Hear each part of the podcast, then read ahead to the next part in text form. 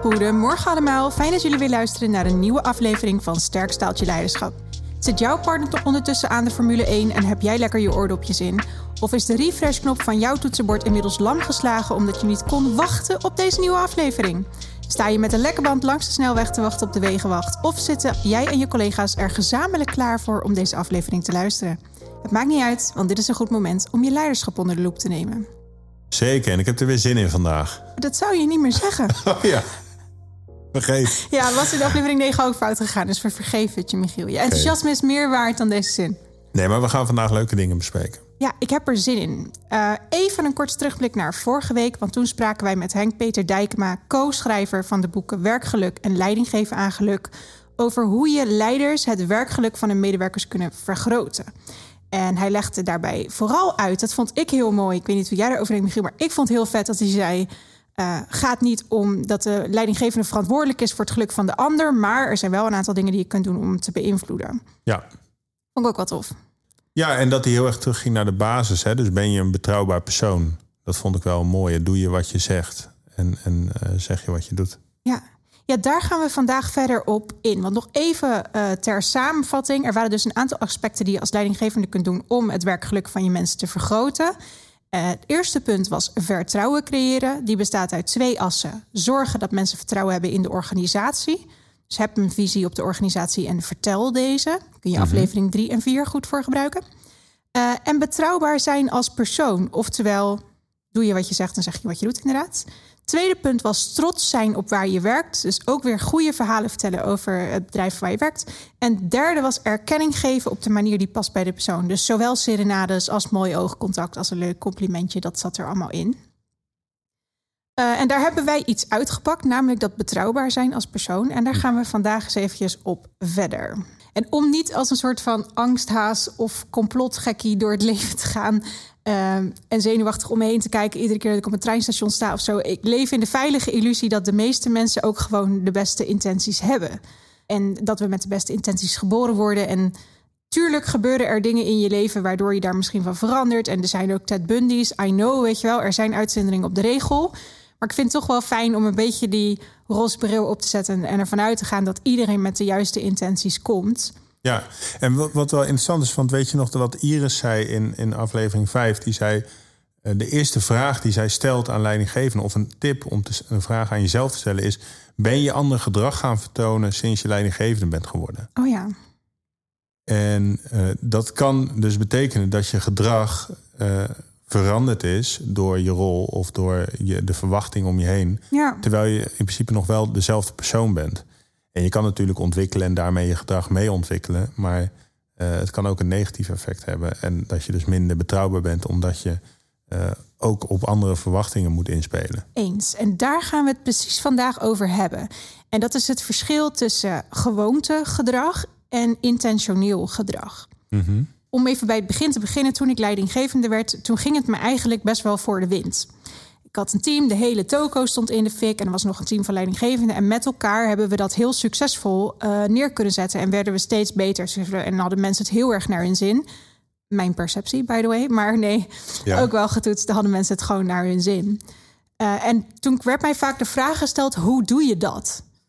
Uh, de, gewoon, weet je dat was een beetje mijn hand. Ja, dat doe je toch ja. gewoon? Of zo ben ik gewoon? Of ja, weet ik niet. Of ik ging dan heel erg uitleggen op welke knopjes ik had gedrukt om dit tot dit resultaat te komen. Mm -hmm. uh, maar in de jaren daarna ben ik eigenlijk steeds meer gaan reflecteren op die vraag van hoe, hoe doe je nou wat je doet? Veel boeken gelezen over leiderschap. Nou, we hebben deze podcast ook met heel veel mensen gesproken die inspirerende dingen hebben verteld. En dat gaan we ongetwijfeld nog langer doen. Mm -hmm. Um, en wat voor mij echt wel de intentie, essentie is, is dat dus dat datgene wat je aan de buitenkant laat zien, dat dat klopt met wat je van binnen voelt. Ja. Dus als het jouw intentie of jouw bedoeling is om het mensen naar hun, plezier, naar hun zin te maken en dat ze plezier hebben in hun werk, uh, dan helpt het niet als jij met je zaggerijnige gezicht iedere ochtend de afdeling opstapt. Nee. En daar moet je je bewust van zijn. Ja, dus wat wil je bereiken en wat laat je dan daadwerkelijk Ja. zien? En even eens ook wel wat jij zegt, hè, wat, wat Iris aanhaalde van... Uh, ben je ander gedrag gaan vertonen sinds je manager bent geworden... of leidinggevende bent geworden? Um, klopt dat dan nog met wie jij bent van binnen? Dus ga je nu directiever doen of ga je meer delegeren omdat je denkt dat dat hoort bij je rol? En ga dan ook eens echt induiken op wat is die rol nou precies? Wat zijn de verantwoordelijkheden die daarbij horen? En ga nadenken over hoe je daar invulling wil geven. In plaats van wat mij overkwam, is ik sprong er gewoon in. En het ging me per ongeluk goed af. Maar het had ook heel erg de andere kant op kunnen gaan. Omdat ik daar nooit bewust over na had gedacht. Ja. Ja, dus dan, dan zeg je dat intenties, intenties boven, boven gewoontelijk gedrag. Heb je het dan over? En, want ik zit dan wel gelijk te denken van stel nou dat je die intenties wel hebt, maar je hebt de skillset niet om die intenties over te brengen. Maakt dat nog uit? Je steekt je vinger naar me op. dat was overigens niet mijn middelvinger. Nee. nee, dat maakt heel erg uit. Want het kan natuurlijk zijn dat iets bij je rol hoort en dat het ook iets is wat je graag zou willen bereiken, maar dat je het niet, nog niet kunt of dat je niet weet hoe. En dat je daarom weer kunt gaan onderzoeken, uh, ja, hoe kan ik aan die skills komen? Is dit iets wat ik me aan kan leren? Uh, of, of past deze rol dus eigenlijk niet bij mij, omdat het helemaal niet in lijn is met, jou, uh, uh, met jouw kwaliteiten? En dat haakt ook weer een beetje aan op wat Henk Peters zei: van je bent ook verantwoordelijk voor je eigen geluk, of eigenlijk je bent verantwoordelijk voor je eigen geluk. Mm -hmm. Dus als jij weg zit te rotten op een leidinggevende plek, omdat je daar je kwaliteiten niet kwijt kunt, maar je wel lekker meer salaris hebt en een leidinggevende functie, ook misschien een momentje om achter je oren te gaan krabben of dit dan wel voor je is. Ja. Nou, en wat ik eigenlijk wel interessant vind, want jij zegt het zo mooi in het Engels, ik breek dan mijn tong erover, maar intentionally above habit. Habitually. Habitually. nou, dat ging ik al. Um, terwijl aan de andere kant, als je nieuwe dingen aan wil leren, uh, wel vaak gezegd wordt dat je dat met kleine gewoontes kan doen. Zeker. Het is een term die voor mij komt uit. Uh, uh, mijn vriend Jeremy die heeft, een, uh, die heeft een opleiding fysiotherapie gestudeerd. Die is nu fysiotherapeut.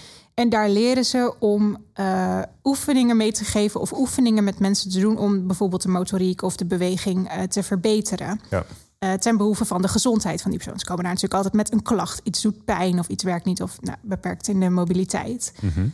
Um, en er zijn dan oefeningen die je mee kunt geven, die, uh, ja, gewoon, dat staat in mijn boek als fysiotherapeut. Dus hier heb je deze oefening, want dit zou volgens mijn boek moeten helpen bij het herstellen op dit onderdeel. Um, maar waar hij veel meer mee aan de slag is gegaan, en er zijn ook allerlei courses en methodieken voor, is draagt dat dan ook bij aan de beweging die je nodig hebt in je dagelijks handelen. Mm-hmm. Dus wij, heel veel vrouwen bijvoorbeeld, die gaan naar de gym en die doen de hip thrust oefening. Het is niet mijn bedoeling om nu een uh, discussie te starten over de hip thrust oefening, maar heel veel vrouwen doen de hip thrust oefening. Maar ga even bij jezelf na hoe vaak je die beweging nodig hebt op een dag. Welke beweging is dat? Voor dit de ga luisteraar? ik niet uitleggen. Nee. nee, dit is met een barbel met gewichten aan de zijkant, waarbij je met een rug op een bankje ligt en je beweegt je heup. Je kantelt je bekken naar voren en je spant je billen aan. Die oefening doe je niet zo heel vaak dagelijks. Terwijl lunges, lopen met bijvoorbeeld gewichtjes of stappen zetten of je knieën buigen, dat zijn oefeningen die je dagelijks gebruikt. Mm-hmm. Dus daarbij bouw je spieren op op de plekken waar je ze daadwerkelijk in kunt zetten. Oftewel, act intentionally, not habitually. Ja, dus je wil, je wil gewoontes aanleren die toegevoegde waarde hebben. Juist, en die bijdragen aan datgene wat jij zou willen bereiken. Ja, en als jij als doel hebt om hele dikke ronde billen te krijgen, dan is een hip thrust oefening een prima idee. Wat mijn doel wel is in het leven, kan ik je vertellen. maar um, ik begin een zin met maar, dat is slecht hè? Nou, opnieuw. Wat ik, wat ik, waar ik dan over na zit te denken, want ik ben dus best wel bezig om, om mijn werkdag of, of mijn werkweek effectiever in te delen. En dat doe ik dus door steeds kleine uh, gewoontes toe te voegen aan, aan mijn dag. Of, of, uh, maar er zit dan een bepaalde intentie achter. Dus ik doe, doe dat met een bepaalde intentie. En gewoontes die geen intentie hebben, die vervallen daarmee. Ja. Oké. Okay. Want hoe, hoe herken je wanneer je daar iets aan, mee aan de slag moet? Als je gewoon iets doet zonder daarbij na te denken. Um, en het effect daarvan is anders dan dat je verwacht had dan zou je jezelf de vraag kunnen stellen of je intentioneel bezig bent. Als je doet wat je deed, dan krijg je wat je kreeg. Exact. Die quote die stond op. Uh, Waar heb je dit gevonden? Die quote die, die, die stond op een post-it onder de computer van een uh, accountmanager bij een bedrijf waar ik ooit stage heb gelopen. en die man die deed altijd, altijd precies wat hij deed. En die kreeg daardoor ook altijd wat hij kreeg. Ja. Dus ik vond het altijd een beetje schrijnend eh, om, te zoen, om te zien. eh, dat ik dacht, ja, ai, dat. dat, dat eh, Precies. En dit is dus een tweede waarop je het kunt herkennen. Intervisie plegen met je omgeving. Vraag gewoon eens naar hoe, hoe jij overkomt of wat ze bijvoorbeeld jouw kwaliteiten vinden. Ehm, en check daarbij of je dat ook zo bedoeld hebt. Dus intervisie kan ook een hele handige manier zijn om te eh, synchroniseren op jouw, eh, op jouw, wat ik noem, intentioneel leiderschap. Zo ga ik noemen de congruentie tussen intenties, gedrag, je rol en je verantwoordelijkheden. En dat draagt, denk ik, bij aan betrouwbaar zijn. Dus als die dingen met elkaar kloppen, eh, dan ben je betrouwbaar voor je omgeving. En dus heb je daarmee direct invloed op het werkgeluk van je mensen. En dus heb je direct invloed op het behalen van goede resultaten in een organisatie. Jij hebt het gewoon allemaal aan elkaar geknoopt op deze manier. Ja. want wat ik belangrijk vind om mee te geven, is iets waar mensen iets mee kunnen.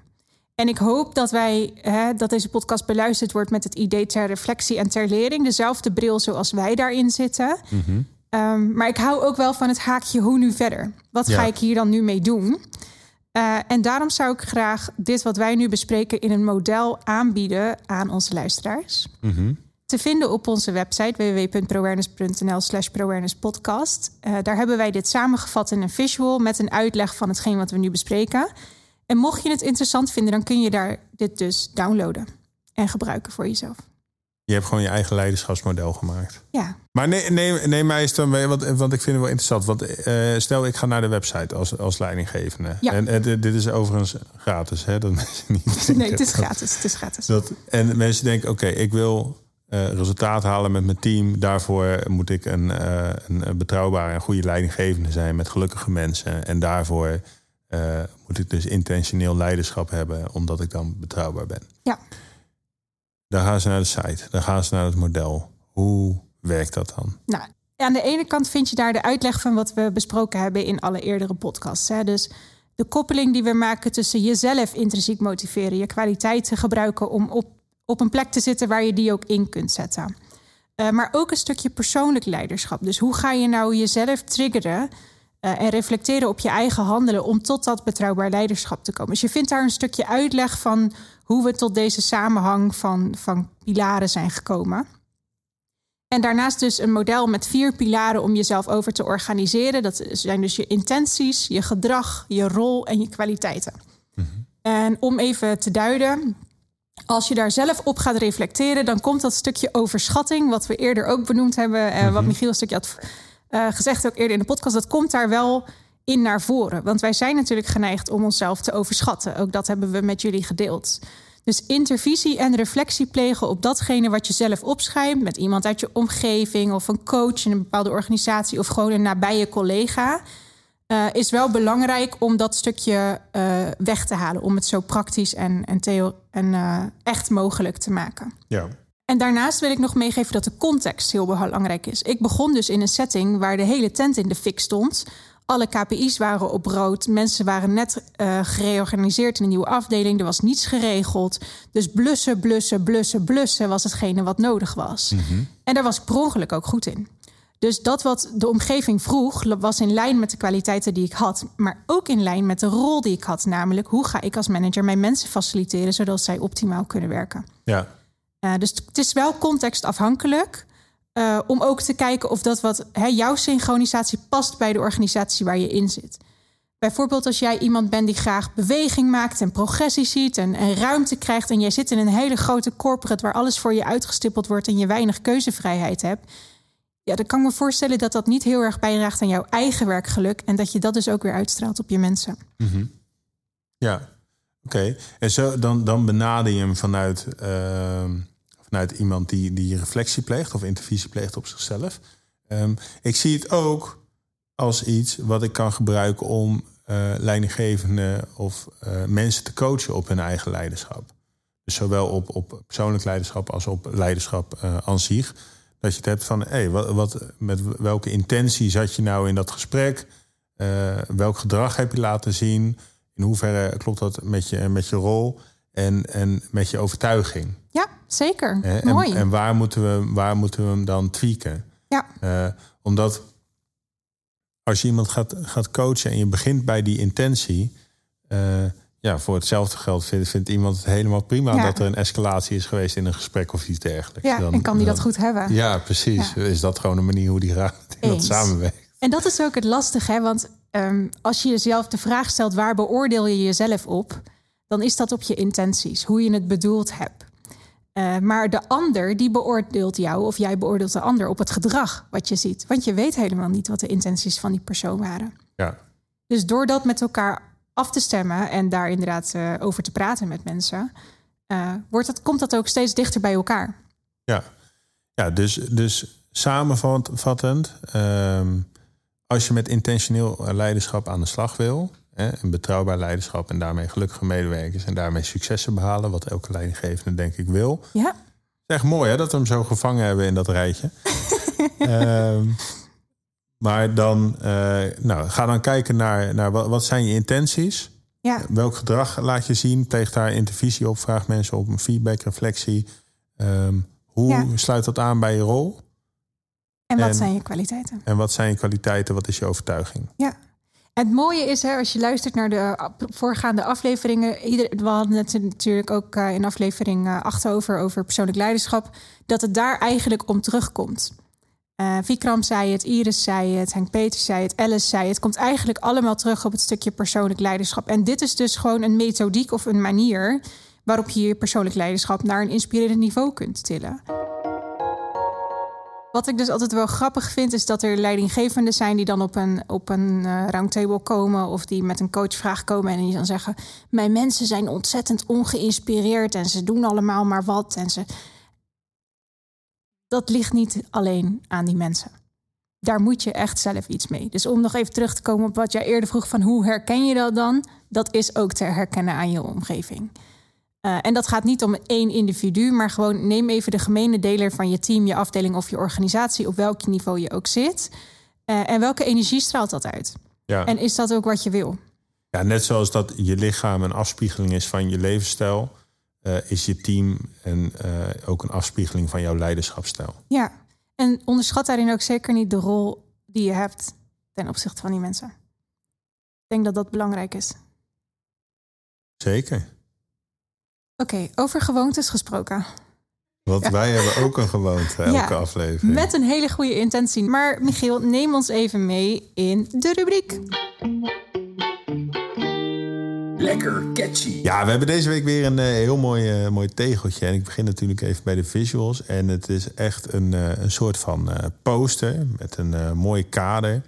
Het kader zijn een beetje die ranja kleuren die je vroeger in de rust van de voetbal kreeg. Dus uh, aan de ene kant een beetje geel, aan de andere kant oranje, een beetje doorlopend naar rood en dan, dan wisselend. Ja, en dan staat er in hele dikke witte letters. You don't have to be extreme, just consistent. Ja. En ik vind deze, deze heel goed aansluiten op het, uh, op het thema. Dus, dus wees intentioneel uh, en, en pas daar je, je gedrag op aan. Dus in, in kleine stapjes en gewoontes. Um, want het, het doet me ook denken aan... Om, om resultaten te bereiken, moet je gewoon consistent zijn. Ja. Dus ze zeggen ook wel eens dat bijvoorbeeld schrijvers... of mensen die willen, een boek willen schrijven... Uh, is de tip, schrijf elke dag...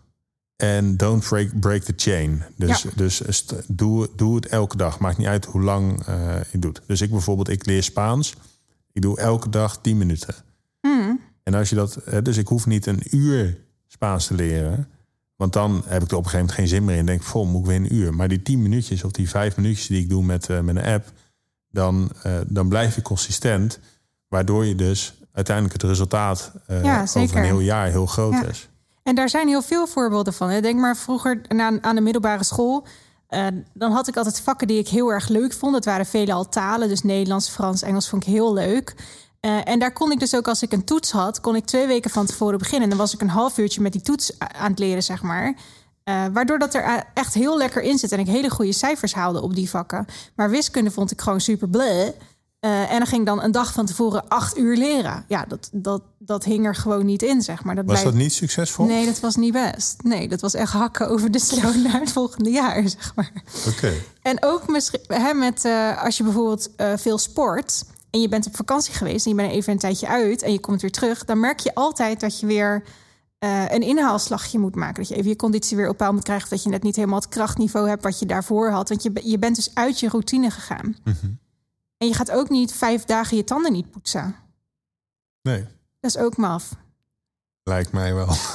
ja, dus Ja. consistentie om een doel te behalen is heel erg belangrijk. En bij tandenpoetsen is het natuurlijk een beetje extreem. Maar het doel daarvan is gewoon een gezond gebit. Ja, en het is ook, hè, eh, je hoort natuurlijk heel vaak, als je elke dag 1% beter bent, dan, dan stijg je dus heel snel. Ja, Ehm, elke dag 1% minder, dat gaat dus een stuk langzamer. Dat is dan wel weer. Maar je kan dus beter in kleine stapjes naar je doel toewerken of naar nieuw gedrag toewerken dan in hele grote stappen. Je hebt ook die TED-talk eh, over eh, het creëren van habits. Het heeft precies de naam niet. Maar dan zegt hij ook, je kan beter beginnen met elke dag één eh, push-up als je wakker wordt. Of één eh tand flossen nadat je tanden gepoetst hebt. Eh, omdat het dan zeg maar hele kleine dingetjes zijn waar je niet tegenop ziet. Ja. En dan kan je daarna, als het gewoond wordt, kan je steeds iets uitbreiden. ook met afvallen. Hè, dat mensen zeggen van, joh, ik zou eh, gezonder willen eten, gezonder willen leven. En die gaan ineens geen chips meer eten, geen snoep meer eten, eh, niet meer een wijntje drinken, geen pizza meer bestellen, niet meer. Die gaan heel veel ineens niet meer doen. En dat zo'n grote lifestyle switch. Dat is gewoon ook niet vol te houden. Of helemaal geen koolhydraten meer eten. Eh, terwijl als je gewoon je voedingspatroon langzaam probeert aan te passen, je doet inderdaad eh, gewoon netjes binnen je ranges blijven. Je kan gewoon dingen eten die je lekker vindt. Eh, dan is dat eigenlijk lifestyle en niet meer een kwestie van volhouden. Ja. En dan moet ik ook gelijk denken aan jouw goede voornemen. Jij zou elke dag beginnen met een vraag. Ja, Hoe gaat dat? het gaat supergoed. Ja? Ja, want het is dus iets heel kleins wat je heel makkelijk kunt implementeren. En ik ben er ook een beetje mee gaan spelen. Weet je, dat ik denk dat ik al de avond van tevoren denk: oké, welke leuke vraag kan ik morgen weer gaan stellen? Dus dat werkt echt heel goed. Echt? Ja. Oh, wat goed.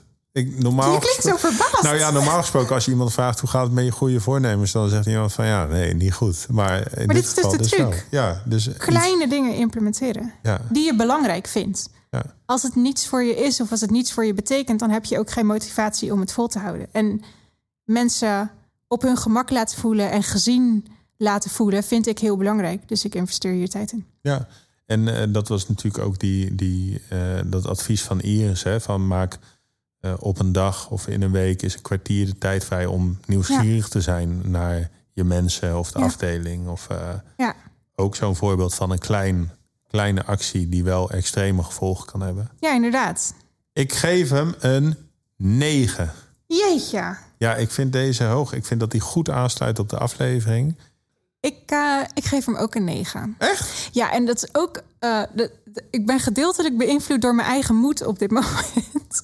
Want eh, wat de luisteraar misschien niet weet, is dat ik het best wel spannend vind om dingen van mezelf te delen, mijn eigen ervaring te delen door feedback uit het verleden. En dat ik vandaag dus de stoute schoenen heb aangetrokken om dit model met jullie te delen, zodat je daar iets mee kan. Dus ik, ja, de consistentie van ervoor blijven gaan en lef blijven tonen zit hier wel achter. Dus ja, ik score mijn 9. Cool. Het model wat we zojuist besproken hebben, dat is dus een techniek die ook al vele malen in de praktijk is getoetst en door meerdere onderzoeken is onderbouwd, zoals je in de podcast hebt kunnen horen, maar ook als je even googelt, kom je daar echt zelf wel uit. En ik ben hier dus regelmatig succesvol mee geweest in het ondersteunen van groepen en teams om eh, gezamenlijk tot doelen te komen, resultaten te behalen, plezier te hebben eh, in het werk.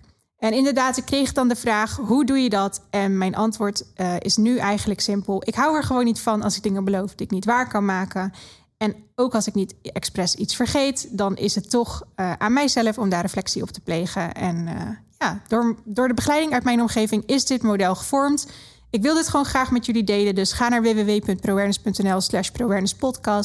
Download het en doe er je voordeel mee. Of niet. En feedback is altijd welkom. Om congruent en intentioneel te kunnen handelen, focus is, eh, is daar ook belangrijk voor. Hè? Iedere dag consistent zijn, dat vraagt een bepaalde focus. Eh, dus ik had bedacht dat we het daar volgende week eens even over gaan hebben. Ja, ik, ik, heb, ik heb er heel veel zin in, wil ik zeggen. Maar ik mag dat niet meer zeggen. Niemand gelooft jou nu meer. Nee, nee, nee. Ik heb er ook zin in, want we spreken dus met Hidde de Vries. Ja, en die, die eh, wilde ik heel graag in de podcast hebben. Ik heb een boek van hem gelezen, Work Smart, Play Smart. En eh, dat heb ik gelezen met een stel vrienden. En ja, dat is, ik vind dat echt een soort van bijbel voor het werkboek. en we gaan het met hem hebben over focus, maar ook recharge. Opladen, ja. Hij is eigenaar van de Recharge Company, dus ik ben heel erg benieuwd wat dat inhoudt en wat hij ons nog uh, meer kan leren. Zeker. Dus we gaan hem de hemd van het lijf vragen. Uh, even opnieuw, we gaan hem de hemd van het lijf. ik kan dit niet zeggen. We gaan hem de lijf van de hemd vragen. zeg jij dit eens? We gaan hem vragen van het lijfhemden. nee, ik ben serieus. Zeg dit eens. We gaan hem het hemd van het lijf... Zie je, dat kan niet. We gaan hem het hemd van het lijf vragen. We gaan, hen, we gaan hem heel veel vragen stellen. We gaan hem onwijs veel vragen stellen over focus. En voor nu bedankt voor het luisteren en tot volgende week. Tot de volgende keer. Leuk dat je luisterde naar deze aflevering van Sterk Staat Je Leiderschap, een ProAwareness podcast. Heb je vragen, ideeën of liefdesbetuigingen? Ga dan naar www.proawareness.nl slash podcast en laat daar je bericht achter.